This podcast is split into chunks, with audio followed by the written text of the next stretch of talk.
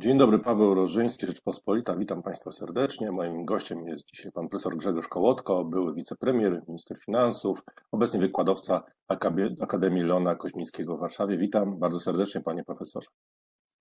Dzień dobry Państwu. Panie profesorze, jak pan ocenia y, rządowe, bankowe polityki y, wobec kryzysu gospodarczego? Czy, czy już należy potrwać? Ja oceniam w sumie per saldo, pozytywnie nie wkraczając w szczegóły, dlatego że jest olbrzymi obszar niepewności. Wiele działań w polityce gospodarczej trzeba podejmować po raz pierwszy.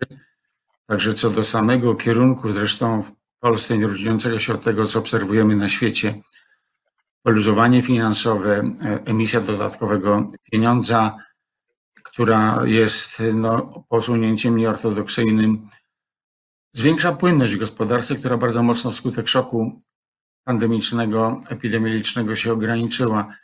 Wobec tego ja oceniam to pozytywnie. Powiadam, można byłoby wchodzić w różne szczegóły.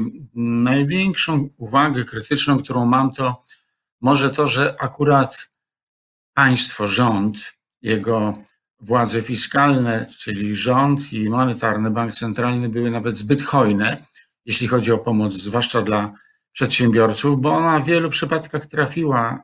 Sądzę, że to jest wielkość rzędu kilkunastu procent tego, co dodatkowo poszło w postaci pieniądza na rynek, tam gdzie sobie by przedsiębiorcy spokojnie sami e, poradzili i niektórzy wykorzystali tę sytuację, powiedziałbym, tę dobroć państwa. Znowu Polska nie jest tutaj wyjątkiem i z tego też punktu widzenia dalej, bo sytuacja się nie skończyła, zdecydowanie przesunąłbym akcent na pomoc typu pożyczkowego, a nie dotacyjnego, na pomoc zwrotną, a nie bezzwrotną, co przy tak niskich stopach procentowych, jakie towarzyszą temu całemu zamieszaniu, e, jest akurat dobroczynne, bo niewiele by ten kredyt kosztował, powinien być on bardzo dostępny. Czyli powiedzmy sobie w skali takiej uczniowskiej od 2 do 5, no na pewno nie najmniej oceniłbym to niż na 4.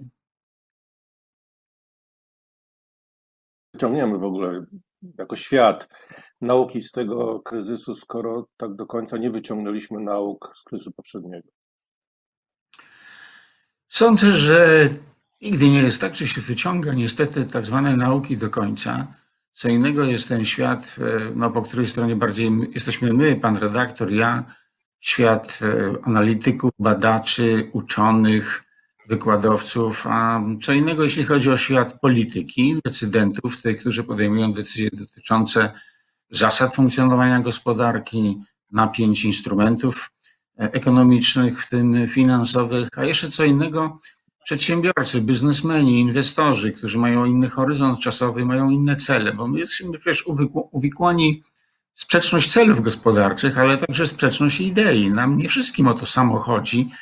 Ja już nie mówię o wiecach partyjnych czy akcjach wyborczych, gdzie można głosić hasła tyleż ogólne, co ogólnikowe, że chodzi o dobrobyt, dobrostan, zrównoważony, dynamiczny rozwój, tylko potem są decyzje, które przekładają się na to, że angażujemy środki własne, środki pożyczone, środki cudze. Jest olbrzymi obszar ryzyka. Teraz on się jeszcze zwiększył, ale pewne wnioski, nauki, lekcje są wyciągane. Czy na przykład potrafimy wyciągnąć w skali świata taki wniosek poprawny, jak to historia oceni, jak dysponować szczepionką skuteczną, kiedy ona się już na pewno pojawi. Kto powinien z tego skorzystać wpierw, skoro zaszczepić powinniśmy praktycznie, no jednak prawie ponad 7 e, miliardów e, ludzi. Jak się przygotowywać? My się przygotowujemy na rzeczy zupełnie nieoczekiwane, najczęściej marnotrawiąc olbrzymie pieniądze na wypadek wojny. Proszę to z tym porównać. Polska już w tym roku wydaje 2,1% na tak zwaną obronę narodową. Nikt nas nie napada, nikt do nas nie strzela, ale jednak zbroimy naszą armię na tak zwany wszelki wypadek, ale także, żeby ewentualnego przeciwnika odstraszyć. Natomiast w ochronie zdrowia ten bufor bezpieczeństwa był niedoinwestowany i ten wniosek na pewno jest wyciągany i dzisiaj już słyszymy, że chociażby w kraju bardziej rozwiniętym od Polski, takim jak Francja, w niektórych miejscach, na przykład w Marsylii, znowu brak łóżek szpitalnych. Więc pytanie jest, jaki stąd wynika wniosek? Ma być ich taki szeroki margines, bo za naszego życia według fachowców będzie co najmniej jeszcze jedna podobna odpukać pandemia, A w sensie ekonomicznym, bo to z pewnością bardziej pana redaktora i naszych słuchaczy, widzów interesuje.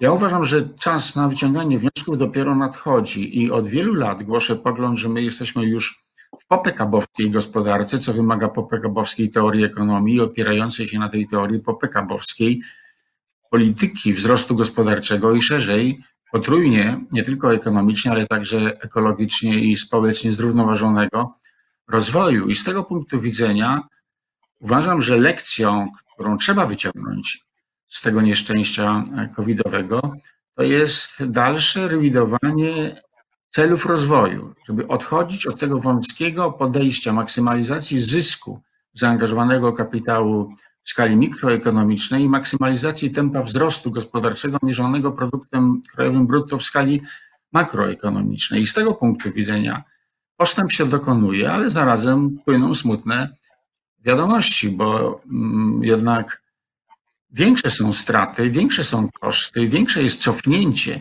jeśli stosujemy szersze miary rozwoju społeczno-gospodarczego niż ten tradycyjny PKB. I tutaj z tego punktu widzenia sytuacja na świecie jest bardzo zróżnicowana i na tym tle znowu nasza Polska wypada relatywnie nieźle. To znaczy radzimy sobie nieco lepiej niż inni, co nie oznacza, że nas to nie dotyka i niektórzy jeszcze ucierpią, bo daleko do końca. Panie profesorze, ale skoro PKB już nie jest takim miarodajnym miernikiem rozwoju gospodarczego, jak się to wcześniej wydawało, to jak mierzyć tak naprawdę ten rozwój? Co jest, jest wiele mierników. U nas na uczelni, u Koźmińskiego taki miernik porównujący to, co się dzieje w Polsce, oczekiwań. E, dzisiaj e, Polski Instytut Ekonomiczny ogłasza e, swój wskaźnik odpowiedzialnego rozwoju, słusznie poszerzony tym razem także o ogląd sytuacji ekologicznej. I to czynników nie tylko stricte gospodarczych, ale także społecznych i środowiskowych, bo uważam, że jedna z dyskusji wielkich, nie w świecie biznesu, panie redaktorze, ale w naszym świecie, w moim świecie, ale także jest kwestia granic ekonomii. My nie potrafimy wielu rzeczy wyjaśnić, na przykład, co będzie dalej z inflacją, nie wchodząc w to, co będzie dalej z popytem. Pieniędzy do gospodarki napłynęło mnóstwo. Niektórzy straszyli siebie i nas tym, że będzie wielka inflacja, inni z kolei głosili poglądy zgoła przeciwstawne, że będzie deflacja. Ja zgadzam się z prognozami rządu towarzyszącymi założeniom budżetu państwa, które obecnie są w konsultacjach społecznych także z przedsiębiorcami, że ta inflacja będzie niższa, jeszcze może być niższa w roku następnym i kolejnym niż w tym, kiedy ona też nie jest wysoka, jest zdecydowanie mniejsza niż mówili. To się bierze z tego, że o inflacji decyduje relacja popytu i podaży, a efektywny popyt zależy nie tylko od tego, jaki jest strumień dochodów nominalnych, ale jest, jaka jest nasza skłonność do wydatkowania i do oszczędzania. I COVID tak wpłynął na przedsiębiorców, ale przede wszystkim na konsumentów, że my rezygnujemy z pewnych e, zamysłów konsumpcyjnych, mniej podróżujemy, bo nie możemy, albo bo się boimy, albo bo dochodzimy do wniosku, że nasza Polska też piękna i niekoniecznie trzeba lecieć na Wyspy Kanaryjskie, albo ja wiem, na Sri Lankę. I wobec tego. Ale czy panie profesorze, to nie, to, ta, ta jednak y, inflacja nie będzie zagrożeniem w przyszłości? Czy to jednak y, wszystko. Że na dłuższą metę pieniądze płyną do gospodarki, i w latach następnych trzeba zakładać, że będą rosły dochody sektora gospodarstw domowych. Wobec tego musimy wejść na przykład w kwestie ekonomii behawioralnej i psychologii społecznej, żeby zobaczyć, jak się zachowują i dlaczego ludzie, i czy właśnie wzrośnie e, w sposób może nawet silny skłonność do konsumpcji i wtedy do wydatkowania. I wtedy może być silna presja inflacyjna. Dlatego też będziemy wracali do tradycyjnych instrumentów i jest pytanie, kiedy znowu zaczną rosnąć stopy procentowe. Na razie nie ma tego problemu, one są bliskie zeru w większości krajów, w tym także u nas są bardzo. Ja bym nie chcę tego zapowiadać, bo to nie jest pewne. To jest pytanie, a nie odpowiedź. Ale panie redaktorze, nie można wykluczyć tego, że za rok o tej porze my będziemy, ja będę panu odpowiadał na pytanie, czy to już nie jest pora, żeby podnieść nieco, mówię o naszym banku centralnym NBP, stopy procentowe, w ślad za czym, w jakim stopniu, w takim, w jakim gospodarstwa domowe reagują na stopy procentowe, może wzrosnąć skłonność do oszczędzania po to, aby ilość pieniądza nie zasilała popytu bieżącego, żeby on z kolei nie nasilał inflacji. Ale zwróćmy jeszcze na coś uwagę, bo teraz pan redaktor pyta i mówimy o inflacji popytowej. A więc nadmierny strumień popytu może pociągnąć ceny w górę. Ale jest pytanie, czy nie grozi inflacja kosztowa ze względu chociażby na sytuację, polityczną. Dlatego ja jako ekonomista zajmujący się także kwestiami makro i międzynarodowymi bardzo patrzę uważnie i z zaniepokojeniem na to, co się dzieje na światowej scenie politycznej. Cieszy to, że w Waszyngtonie podpisują porozumienia niektóre państwa arabskie, małe, na razie tylko dwa, z Izraelem, może inne pójdą tym śladem, może to trochę e, stonizuje, stonuje sytuację polityczną na Bliskim Wschodzie, ale cały czas jest wielki znak zapytania, co dalej z Iranem. My nie wiemy, jaka będzie cena ropy na za rok, za dwa, za trzy, wobec tego nie wiemy, jaką ceny energii, a to może pchnąć koszty w górę i wiele innych podobnych czynników. Panie profesorze, a nie, nie obawia się pan, że y, to drukowanie pieniądza, y, te polityki uzuwania leściowego wejdą po prostu y, nam w krew? I to mówię i o, o świecie, ale też o Polsce. Bo w zasadzie nic się nie dzieje. No, pojawiają się pieniądze, nowe pieniądze i, i te, tego skoku inflacji nie ma, prawda? Więc to da, da, dalej kontynuuje tą politykę. Czy to nie skończy się no, jakimś nieszczęściem w przyszłości? Obawiam się. Obawiam się dlatego, że już przed COVID-em pojawiły się pewne elementy ekonomii hokus pokus, taki prawda, królik z kapelusza, że można bezkarnie zwiększać deficyt emisją dodatkową, czyli tak zwanym pieniądza i proszę bardzo, rośnie podaż pieniądza, a nie rośnie wbrew głosom tychże ekonomistów inflacja. Wobec tego huzia, huzia na juzia drukujemy jeszcze więcej, można rozdawać pieniądze, pojawiają się inne koncepcje, no trochę wiążące jednak populizmem, aczkolwiek godne dyskusji, jak tak zwany powszechny dochód podstawowy dla wszystkich bez względu na sytuację ekonomiczną, dochodową, zdrowotną, rodzinną, etc., bo pieniędzy jest tyle, ile do gospodarki wpompuje je mm, deficyt i mm, finansowanie przez bank centralny, dlatego że my na dobrą sprawę zaakceptowaliśmy to, przed czym bronimy się w ustawodawstwie czy w praktykach, a nawet w przypadku Polski w konstytucji, mianowicie przed finansowaniem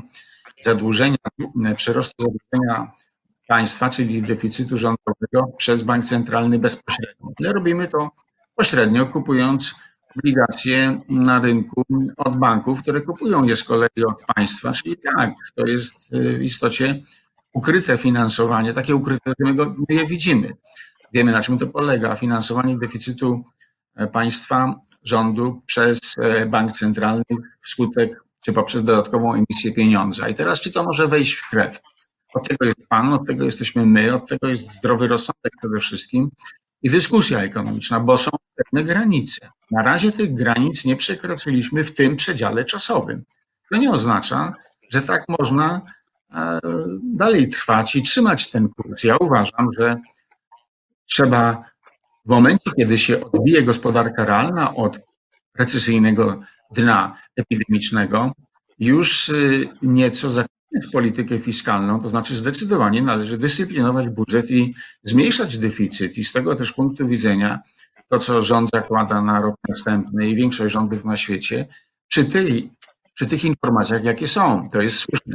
Bo my nie wiemy, co będzie w przyszłym roku. My przyjmujemy, że nie będzie drugiej, trzeciej wielkiej fali pandemii, że nie będzie kolejnego zamykania gospodarki, tak zwanego lockdown, ale to są założenia. Tak samo przyjmowano w Izraelu, czy na przykład w Nowej Zelandii, która była podawana no, za perfekcyjny przykład polityki przeciwdziałania COVID-19. A w tej chwili Oakland jest znowu zamknięte. Wobec tego nie wiemy, panie redaktorze, w jakiej atmosferze y, i przy jakim stanie epidemicznym będziemy musieli dyskutować o tych kwestiach za kwartał, semestr, rok lat kilka, ale ja bym uważał. I tak jak powiedziałem przy innej okazji, uważam, że w przypadku polskiego rządu, oceniając relatywnie pozytywnie politykę gospodarczą tego rządu, bo do innych, do obronnej, od kulturalnej do edukacyjnej mam wiele zastrzeżeń, to ten rząd poniesie klęskę w sferze polityki gospodarczej, jeśli pojawią nam się trzy trójki. Jeśli tempo wzrostu spadnie poniżej 3% PKB, a więc jednak znowu to PKB, bo to jest materialna podstawa dobrobytu społeczeństwa, jeśli deficyt nie spadnie poniżej 3% PKB, jeśli inflacja mierzona indeksem cen konsumpcyjnych przekroczy 3% PKB. Jeśli takie trzy trójki by się pojawiły w naszych sprawozdaniach, informacjach, to uważam, że to byłoby przejawem, jeśli nie dowodem, niepowodzenia polityki gospodarczej i strategii rozwoju społeczno-gospodarczego. I jeszcze raz, skoro Pan pyta, czy wyciągamy z tego właściwe wnioski, nie wszystkie, niedostatecznie. Ja bym pewnie wyciągnął jeszcze kilka, których premier Morawiecki nie wyciąga albo wyciąga, tylko nie jest w stanie przeprowadzić wynikających z tych decyzji, bo ma też quasi koalicyjny rząd, bo ma też opór materii, bo też jest pod wielką presją przedsiębiorców, a to związków zawodowych, a to producentów, a to konsumentów. Tu cały czas mamy do czynienia z rozwiązywaniem sprzecznych interesów ekonomicznych i dlatego tak bardzo są potrzebni ekonomiczni, tak bardzo jest potrzebna płodna, rzeczowa, profesjonalna, pragmatyczna decyzja. O to tak bardzo apeluję w nowym pragmatyzmie.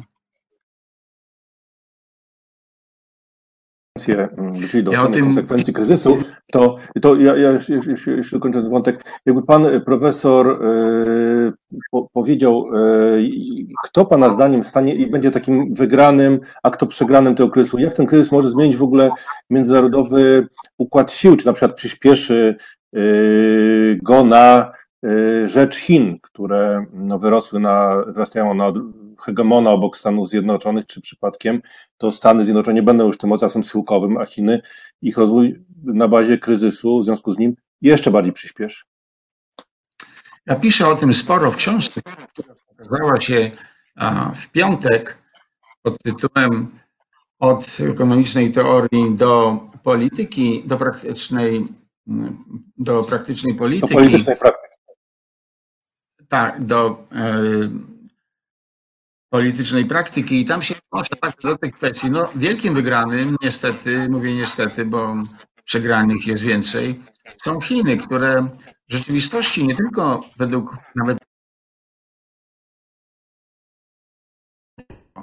OECD i innych organizacji niezależnych mają nie wpaść w ogóle w recesję, choć jest bardzo głębokie spowolnienie tempa wzrostu, ale chcę jeszcze na jedno zwrócić uwagę, panie redaktorze, bo ma to, to ma daleko konsekwencje idące. Otóż te inne wskaźniki, które mieszczą się w szeroko pojętych miernikach rozwoju społeczno-gospodarczego, one się w Chinach zdecydowanie mniej pogarszają albo wcale w porównaniu do innych krajów.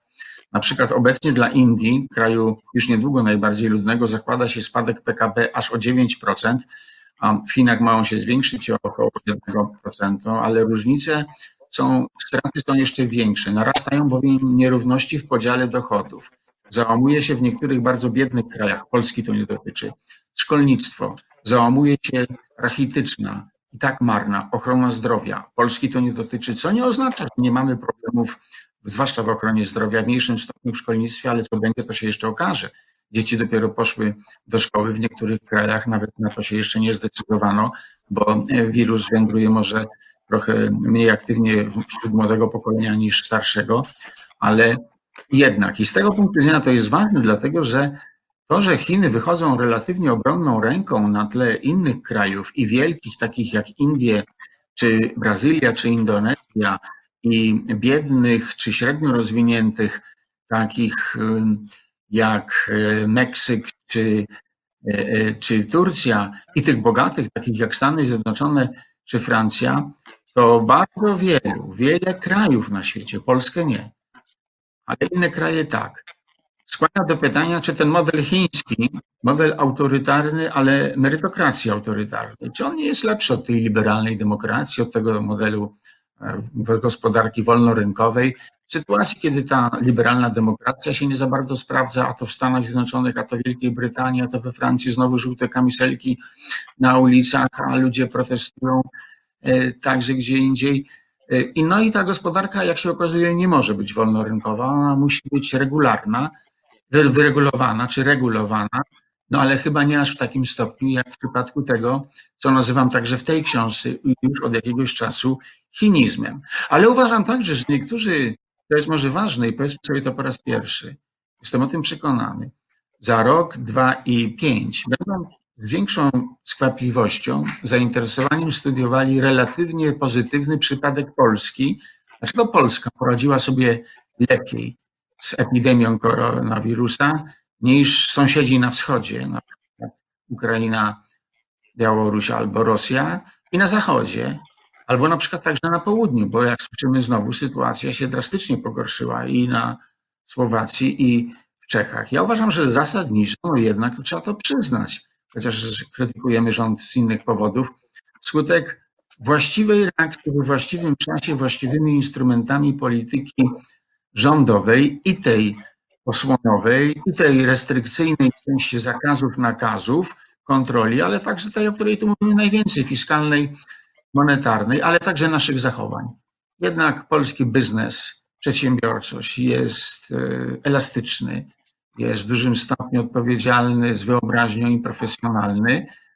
I ludzie się zachowują, no powiedziałbym, na pewno nie idealnie. Tu by mnie jakiś epidemiolog skrytykował za te słowa, ale no nie walczymy tak jak ja wiem, Irlandczycy e, czy e, Belgowie o to, żeby wszystkie puby i nocne kluby były koniecznie otwarte. Nie wychodzimy z tego powodu na ulicę.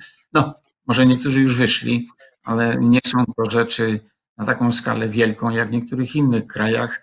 Wiemy, że to wszystko musi działać w sposób e, ograniczony, no więc popieram bardzo kulturę i cieszę się, że na przykład gra już nasza Filharmonia Narodowa, ale rozumiem, że są restrykcje takie, między tymi, którzy słuchają tej muzyki, są puste fotele, bo trzeba i słuchać muzyki, i dać zarobić filharmonikom, a inwestować.